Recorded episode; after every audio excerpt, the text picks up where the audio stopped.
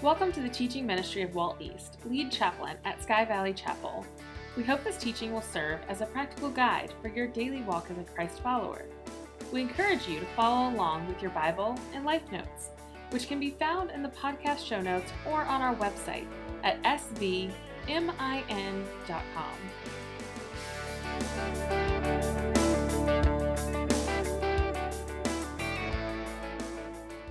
Four things every Jesus follower needs to know. Now, there's a lot of things you need to know, but these are four that, that, that, that stick out, uh, particularly in view of the scripture that we're in.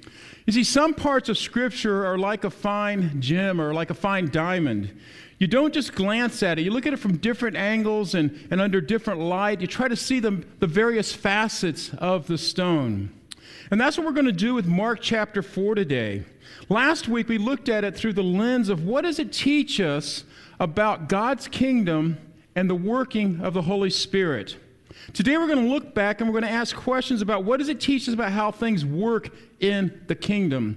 This scripture in, in Mark chapter 4 is worth a double take here. It's, it's worth, worth looking at it again from a slightly different angle. So, on your life notes, there's a little section there that says a quick look back, and I'm going to do the best I can to explain some of the, the key parables that Jesus taught that were given here in Mark chapter 4. It's the first time in Mark's gospel that we come up against parables.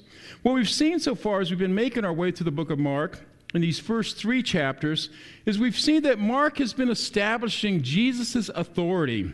It starts with his baptism by John the Baptist, and then the Holy Spirit uh, comes upon him and empowers him for his ministry. And the voice of God, the Father, comes down from heaven and says, This is my beloved Son, in whom I am well pleased. And then Jesus goes immediately. That's a key word in Mark's gospel. We've pointed out, out before the word immediately. And Jesus is taken immediately after his baptism by John out into the desert to be tested by the enemy. He passed the test and then he begins to perform miracles through the power of the Holy Spirit. And these miracles show the authority of his message, the authority of his teaching, because as we said, if you've been here for the past 12 weeks, Jesus came to. Okay, let's try it again. Jesus came to teach. All right, okay, I know it's early. I mean, well, it's 9:30, or not quite 9:30. Jesus came to teach. And because but because he would he would teach and he would do miracles. And some of these miracles he did on, on religious days, on, on the Sabbath, and the, the, the religious leaders didn't like it. They, they kind of got upset with him. So upset that they, they devised a plot to kill him. And now, with the establishment of, of Jesus and his, and his spiritual authority, the shift comes in Mark's gospel to what he has to say about the kingdom. And it begins with these stories, these, these short, pithy stories that, that we call parables. And I told you last week a good, a good definition of parable is an earthly story with a heavenly meaning. It's not original to me, but it's a good, it's a good way to look at it. And he comes to these parables, and these parables are the, are the most basic. Uh, this passage today could be called Christianity 101. And before you check out and say, Well, I've been a Christian you know, 80 years, listen, there's something that all of us can learn. Because Jesus came to Teach, good, so did I. Okay, so Jesus came to teach, and, and they can teach us through these parables. And, and he makes quite clear in this first parable that, that we have here about the, the farmer casting seed, which this is the first parable that Jesus taught according to what the, the gospel writers are telling us here. It is, it's important, it's a foundational, it's a foundational parable because Jesus says, if you don't understand this parable, you ain't going to understand the rest of them. And so, again, we're going to take a double take here. They all make a big deal here about the fact that you can't understand the other parables if you don't understand this one. And so, we're going to look at how does God's kingdom work here, and that's why it's important for us to take this second look. Now, I want to remind you why Jesus used parables. He used them for two reasons. The first reason that he used them was to explain what the kingdom is like. There's many times in the parables where uh, Jesus will start a parable saying, the kingdom of God is like.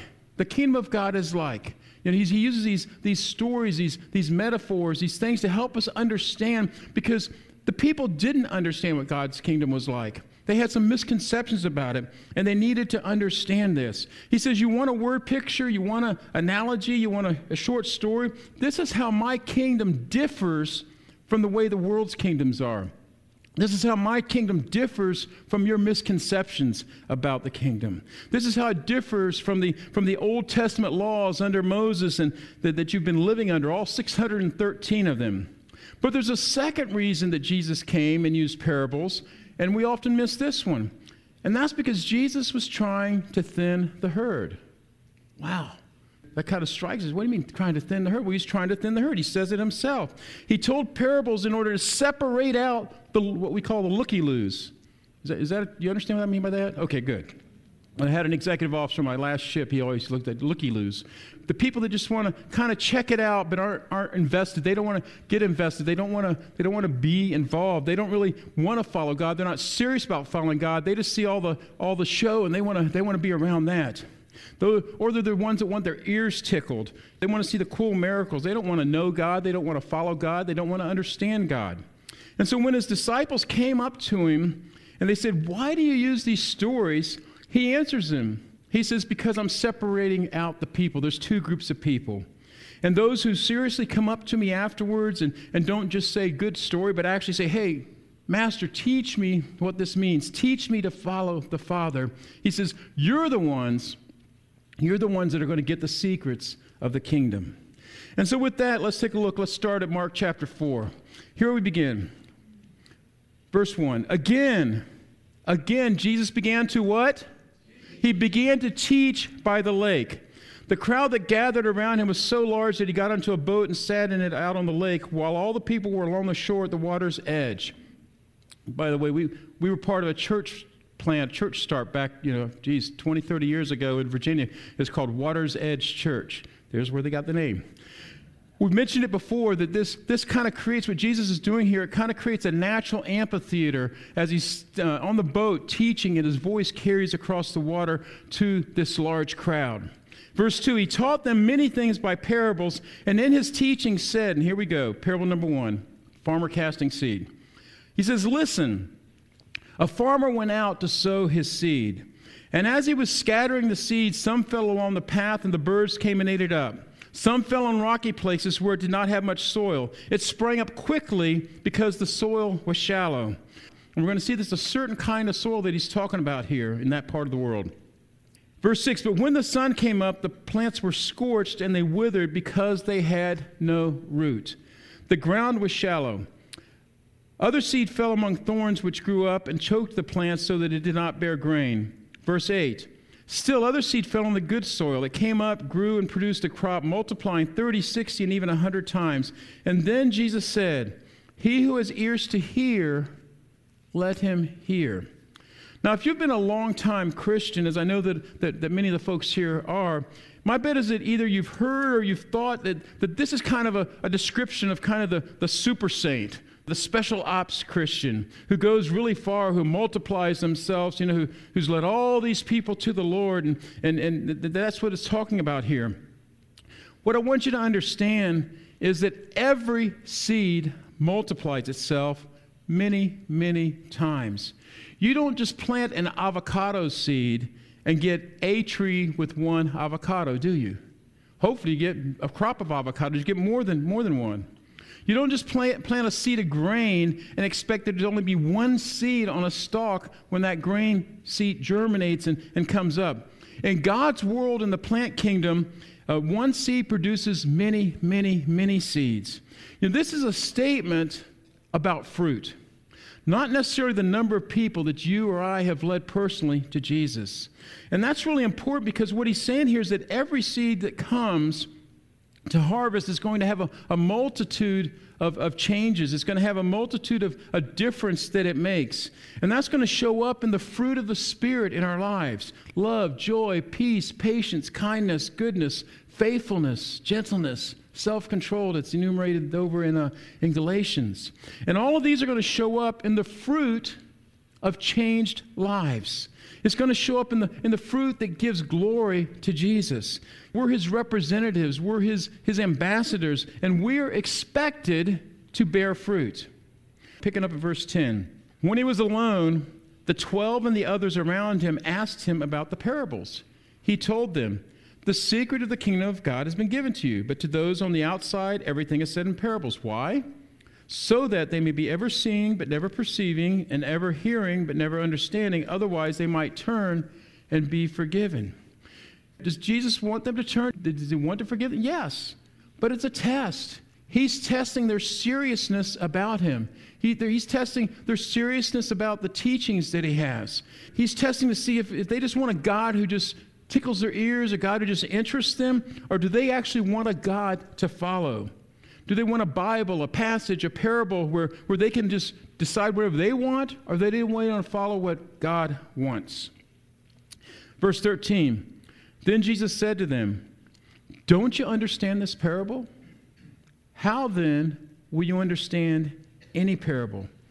Jesus is saying this is the most important of parables because if you don't understand this one, you won't be able to understand all of the others. And so he goes on and he explains it to them. He says, The farmer sows the seed. Some people are like seed along the path where the word is sown. As soon as they hear it, Satan comes, takes away the word that is sown in them. Others, like seed sown in rocky places, hear the word, and once they receive it with joy, but since they have no root, they last only a short time. When, when, not if, but when trouble or persecution comes because of the word, they quickly fall away. So they quickly grow, they quickly fall. Verse 18 Still others, like seed sown among thorns, hear the word, but over time, here's what happens.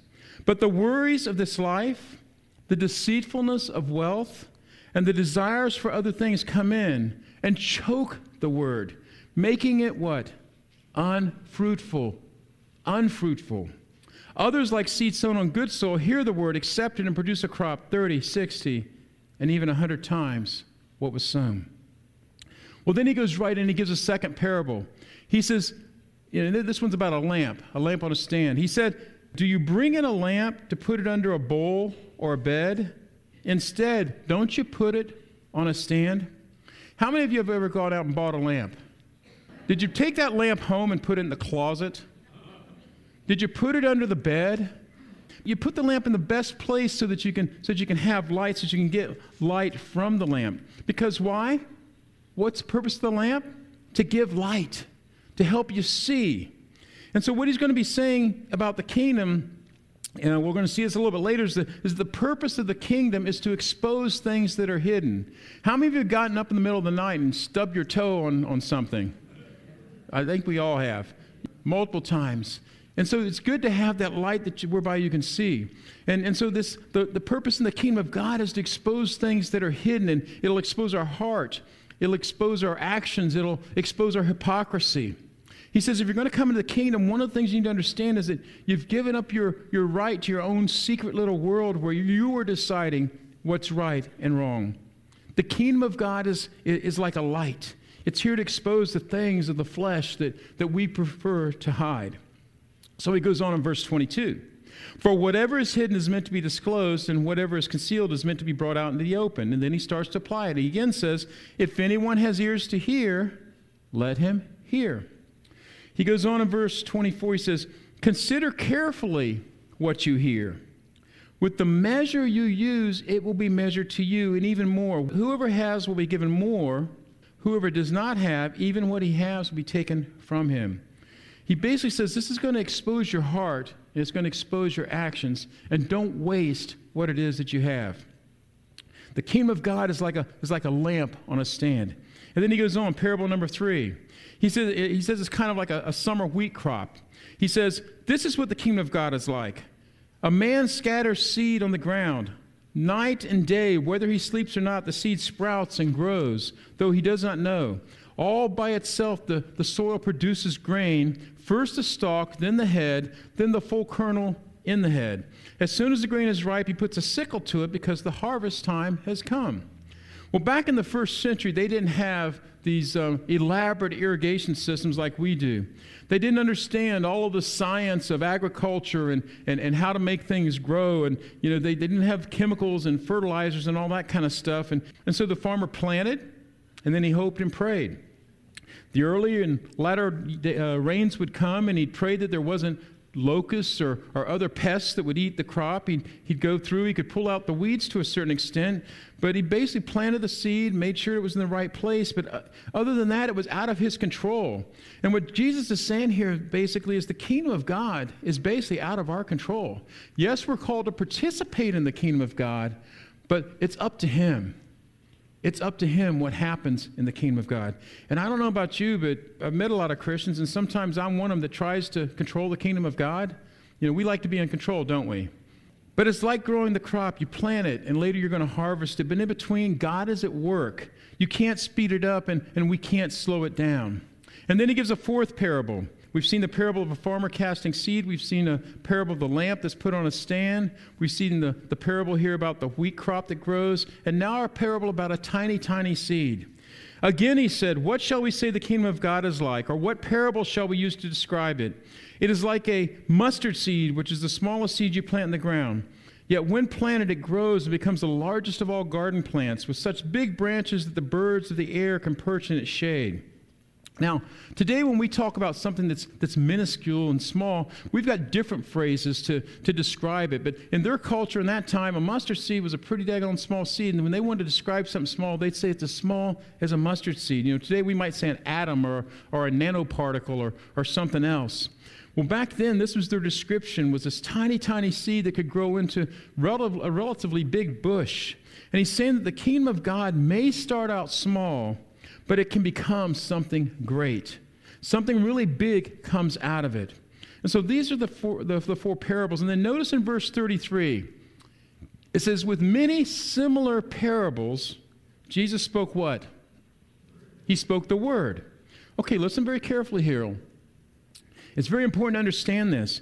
When we hear the parable of the sower that, that, that we're going to look at in a few moments and the different types of soil, the first thing that comes to our mind, the farmer casts a seed, and we think of it that, that we're just only talking about an invitation to God's kingdom. We, we think we're only talking about, about witnessing or what we call witnessing or, or sharing our faith.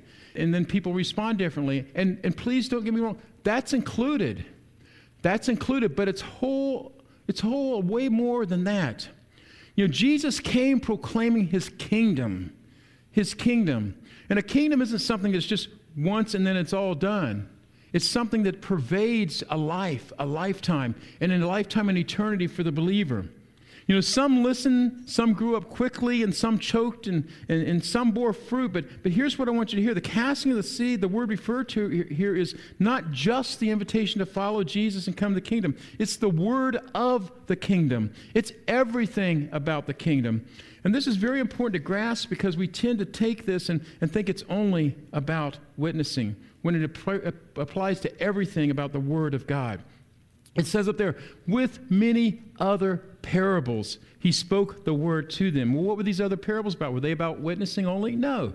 No. There were parables about forgiveness and the, the need for forgiveness. There were parables about how to pray, like you think of the, the widow that goes to the unjust judge and, and won't leave him alone, just pesters him and pesters him and pesters him until he gives her what she wants. There's, there's parables about the rewards of the kingdom. These are parables about how the kingdom works. And you take all of his parables, they aren't just an invitation to follow God. They're statements for those of us that, that do want to follow God about how we're supposed to live after we make that decision to follow God. And so the various responses we see are, are the responses not of people just first hearing the, the, the, the message of God, but people that are on the journey because all that Jesus taught, all that he taught, is the Word.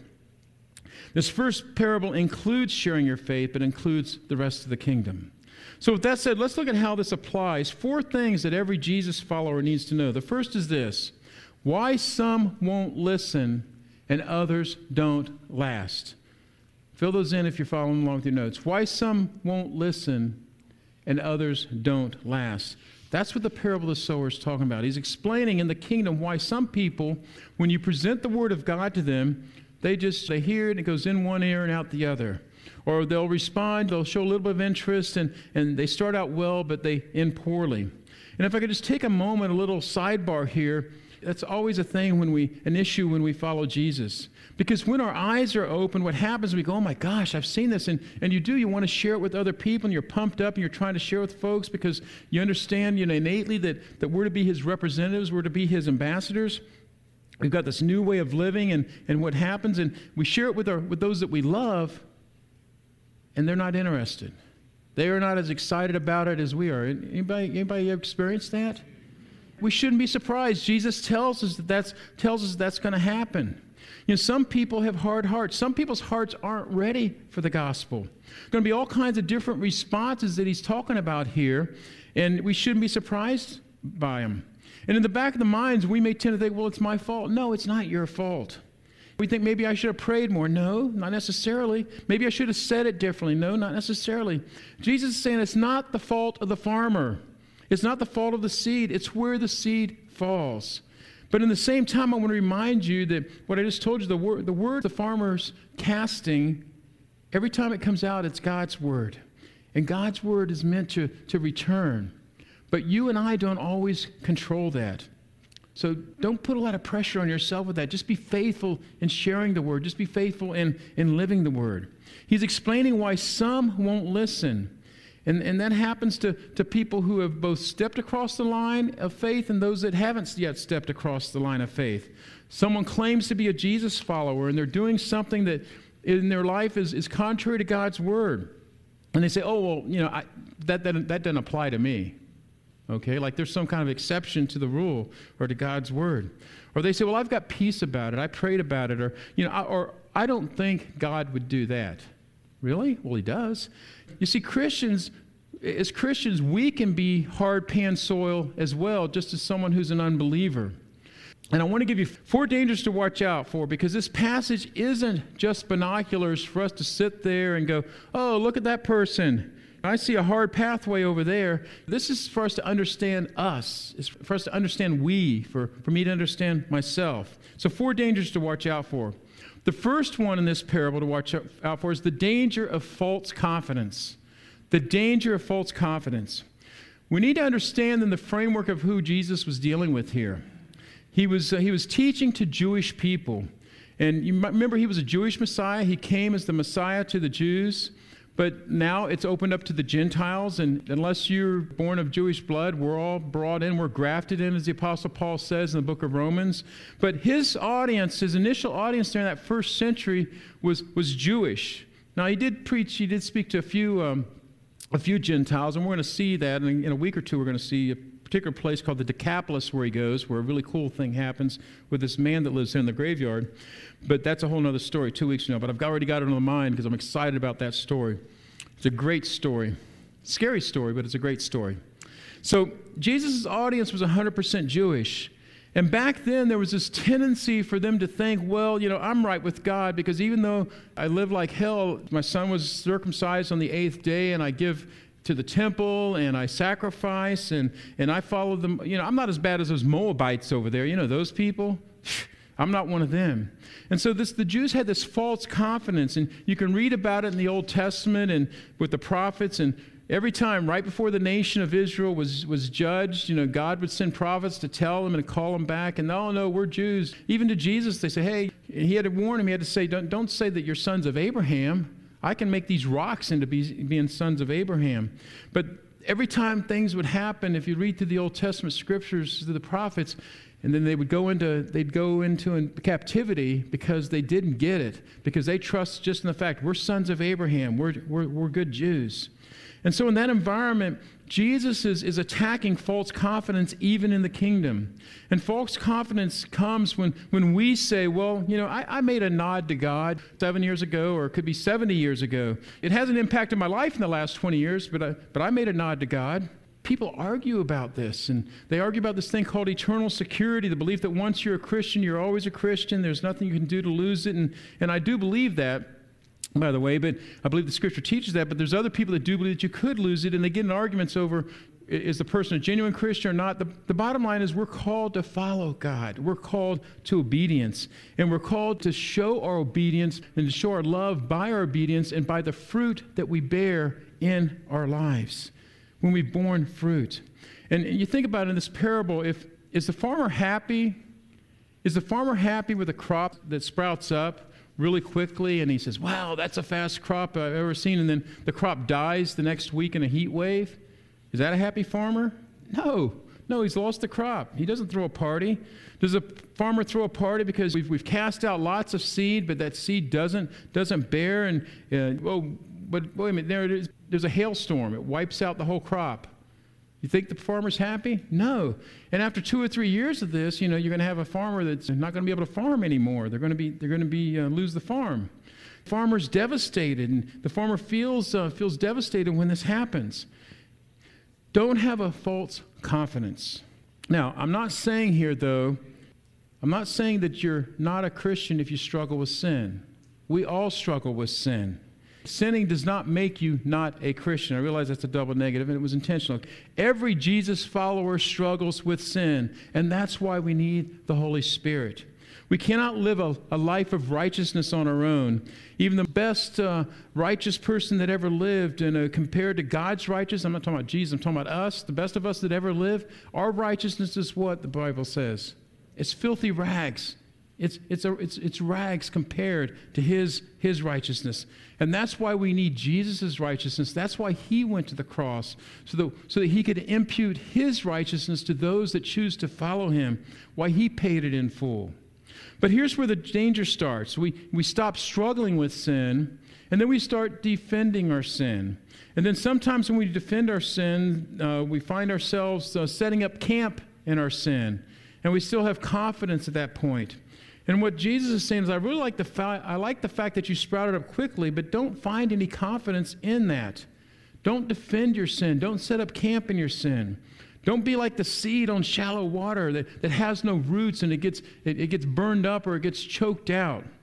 False confidence is one of the worst things we can have because, because the enemy loves it when we think that. We, the enemy loves when we think, oh, well, you know, I made a nod to God and I don't, I don't need to follow through on it. I don't need to live uh, for God each and every day. God calls us to follow in obedience, even if we follow imperfectly. And I want to emphasize that. That's the first danger, false confidence. The second danger is this is the danger of a hardened heart. It's the danger of a hardened heart. And how does the heart get hardened? Well, I listed uh, Romans 1 18 following there on your life notes. You can go back and read that later. And, and Romans 1.18 talks about what could be called a dimmer switch. How many of you have, have dimmer switches in your homes? You know, you can turn the lights up and up and down there. If we don't obey the light that we have, God gives us less light, not more. And if we obey the light we have, God gives us more light. So there's this, this dimmer switch principle, which is sometimes why you, you share your faith with someone you know and, and you love, and, and they don't want anything to do with it because they've not even been living up to the light that they already have. They're not ready for more light, they're not ready for more truth. And the Lord says, if you don't live up to what you have, I'm going to darken your eyes. I'm not going to give you more. You're not going to be able to see. So you can present the good news of Jesus as clear as ever, but if their heart is darkened, if their heart is hardened, nothing's going to happen. But we need to understand that that can happen to us as well. I also put in your life notes there Hebrews chapter 3, verses 7 following, where it speaks to us and it uses the, the example of the Israelites wandering around the wilderness because they had hardened hearts and, and they had to wander one more time, one more time around the wilderness for 40 years. Why? because of hardened hearts. And in the New Testament, the writer of Hebrews is warning these Christians, these Jewish Christians that had, that had embraced the faith in Christ, you got to be careful because you may be a believer, but you still could have a hardened heart and be having to take one more turn around the desert. So when you see that, that Christian and, and you're blown away and you ask, how could they come to the point where you show them the Word of God and, and, and they don't want to listen and they think it doesn't apply to them? How'd they get there? Well, they got there by disobeying what they already knew. They went from struggling to defending and setting up camp. And when we set up camp, the heart just gets even harder. Third danger to watch out for, and that's a shallow faith. A shallow faith. The rocky soil that he talks about in that parable, you know, it's very similar to the soil that we have here in our region. Um, any of you try to garden here? I realize many of you are snowbirds and aren't down here very much, but I, I love gardening. I have I've gardened for a long time. It's in my blood. You know, my my my ancestors over the past 200 years were either farmers or they were carpenters. And even those that were carpenters had, had big gardens and stuff like that. And so when I came out here, I realized very quickly you can't dig in this soil in my front yard. And so what I did is I had to build up these raised beds. And some of you have seen the raised beds that I have there. Um, when, when you have the kind of soil you have here is the same soil that you had in Israel, it's a very shallow soil. And the roots don't go deep in it. Uh, my raised beds are probably about 12, 15 inches high there to, that I have to fill and, and renew the soil every year or two to, so that it's good soil over there in this, this natural soil that he's talking about here, you, you, ha- you have shallow soil, and because of that, the things don't last. And he's, talking, he's likening this to a shallow faith. What happens is the seed germinates quickly and, and it starts, and it, you see the green, but then there's no place for the roots to go because the hardness, the hardness of the, of the soil, because the soil is so shallow. And the parallel to that is, is an emotional faith emotional faith. We've probably all seen people like this. They really get emotional about, about Jesus and they go to a worship service and you know they're all happy and jumping up and down and all this stuff and all, but it's it's a shallow faith. It's not deep. The roots don't go down deep. It's, it's not a conviction faith. And Jesus was talking about people that for a while they, they appear to have it, and probably even some of these people he's talking to now after these parables, and he's explaining ahead of time why some of them are going to fall away. Why some are going to fall away. I've always said it's not how high you jump, it's how far you run after you hit the ground, after your feet come down. You know, right now he says you're loving the miracles. You're living in this zone of, you know, God is good when life is good. But he says, I'm going to warn you, the troubles, the troubles are going to come. He says, when persecution, not if persecution. He says, when persecution comes. And he said, You will have troubles in this world. I'm going to be with you. I won't keep you from trouble, but I will walk with you through the trouble. But if I bought the lie of Satan, that following God means that every day I'm going to win the lottery, then, then Satan has me right where he wants me. Not because I'm buying lottery tickets. You're missing the point there if that's what you get hung up on the lottery tickets. But if I, if I think everything's going to be honky dory, not, I'm not understanding the kingdom. Because then when things do happen, I'm going to lose my trust, I'm going to lose my faith in God. I'm going to say, oh, God, is, God was so good. You know, where's God now? Where's God now that I'm not winning the lottery? Where's God now that I got fired from that job that I, that I got last year?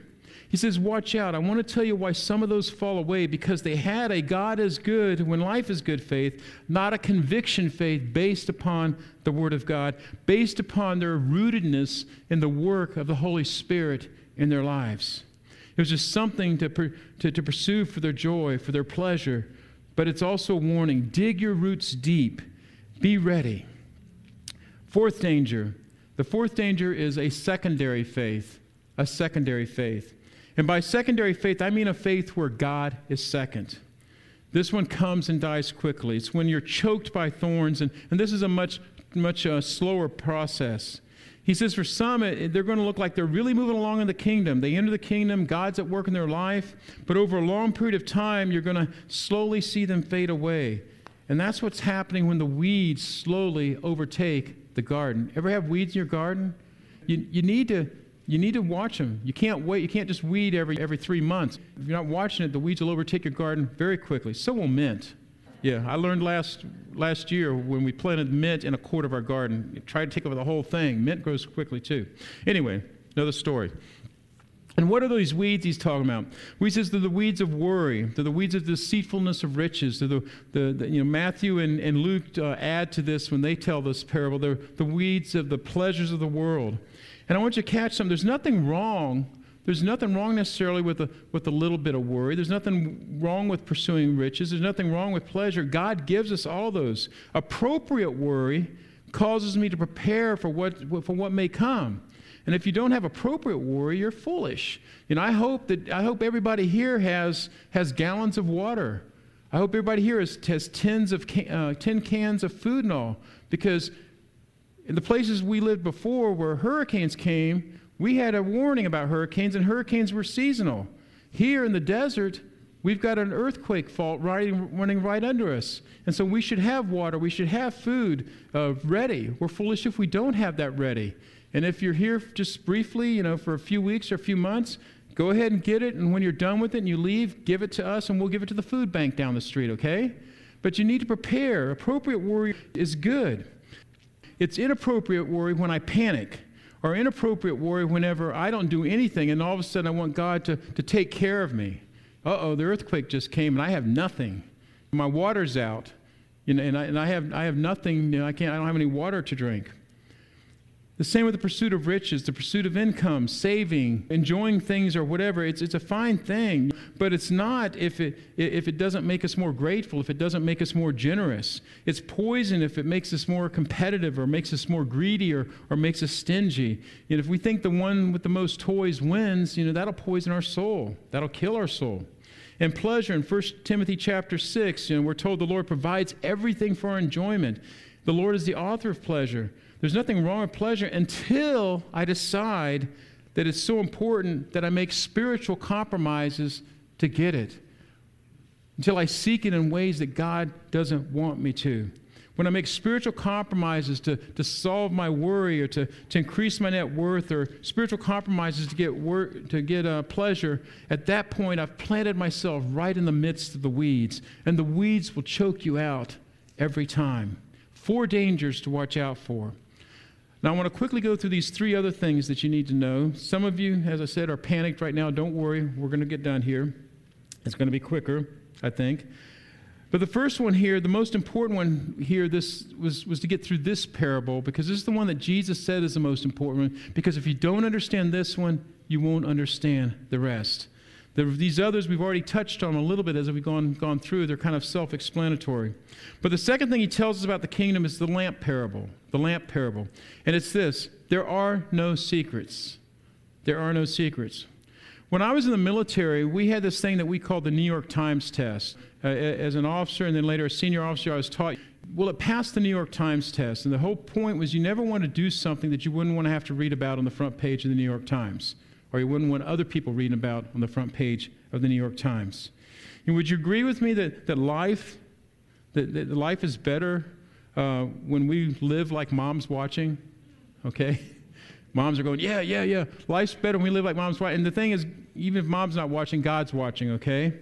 It's really what he's saying is in a culture where they had tons of hypocrisy and the political and religious leaders had a public face and a private face, Jesus was always challenging, you know, he was challenging them about the differences between what they did publicly versus what they did in private. And we do the same thing today. Human nature hasn't changed, and, and with social media and the archiving of, of this and all that, you know, we've learned, you know, people can say something 15 years ago and it can come back to bite them in the backside. Um, you know, because they didn't realize, you know, the half life that stuff like that has nowadays. We've got also this extra problem where we've decided that, that privacy, privacy is an inalienable right. You know, we, we, we almost worship privacy, particularly here in America, and, and, and it's, it's, I don't mean to be political, I'm trying to be scriptural. The right to privacy is the basis for the decision that allows unborn children to be killed. I'm not trying to mess with anybody there, but I'm just saying that's, that's what that what Roe v. Wade was based on was the right to privacy. And I, and I say that with all graciousness and all, all love and charity if, if you've had to go through, through that. But it's just, um, I've never been able to have an, attorney help me understand how you get from here to here on that. We answer hard questions. We tell people, well, it's, it's, it's, none of, it's none of your business. And I want to tell you, if we walk in the kingdom, if, we, if we're in the kingdom, the Bible recognizes that we live in community and what we do affects those who are around us. It says we're to confess our sins one to another, to lift one another up, to help one another, to encourage one another. We're to be real and to be vulnerable with one another. In the kingdom, there are no secrets. It's only a question of when it's going to be exposed. And he says you need to live like that. The third one, the parable of wheat, it's teaching us that God is at work even when we cannot see it. God is at work even when we cannot see it. And this is incredibly important to, to hold on to. I talked about this a couple weekends ago, so I'm not going to go much into it right now. You know, it, it, he says it seems to grow all by itself, and that's how God is at work in, in your life and in the world. And it's also why, why I'm an optimist. You know, I'm an optimist. I'm, I'm not an ostrich. I'm an optimist, okay? An ostrich sticks their head in the sand and pretends that there's no danger there. An optimist says it may look like everything is breaking loose, but I know that God is in control of who's in control.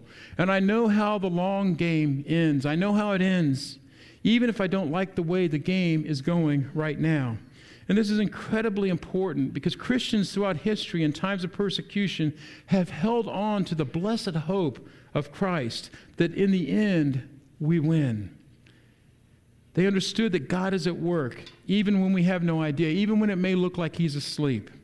If I don't think God is at work right now, I tend to, to want to take things into my own hands. But when I understand that He's at work, even when it feels like He isn't, I keep leaning on Him instead of leaning on my own understanding.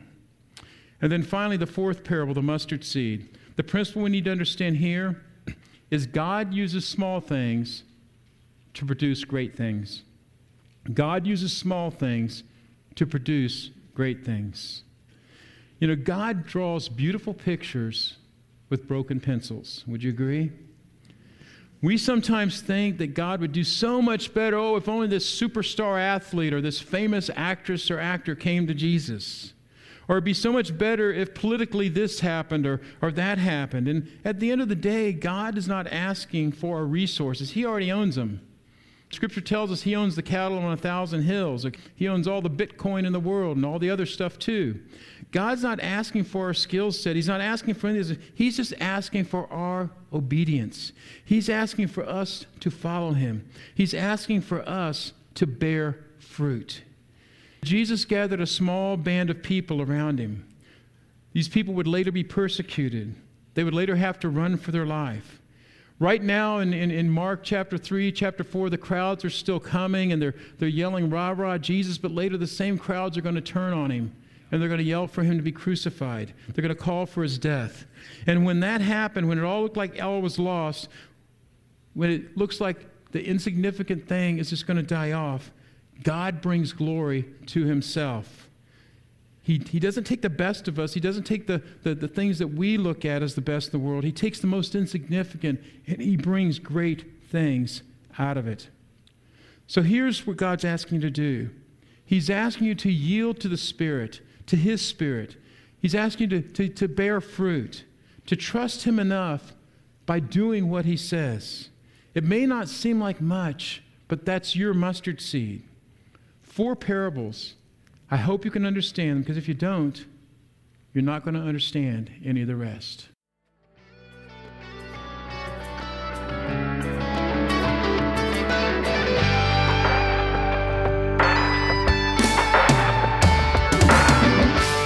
Thank you for joining us for this message. For more information on Chapel Mole and the ministry at Sky Valley Chapel, please visit our website at svmin.com. You can support this ministry on our website, Facebook page, or by downloading our app in the Apple or Google Play Store. Have a blessed day.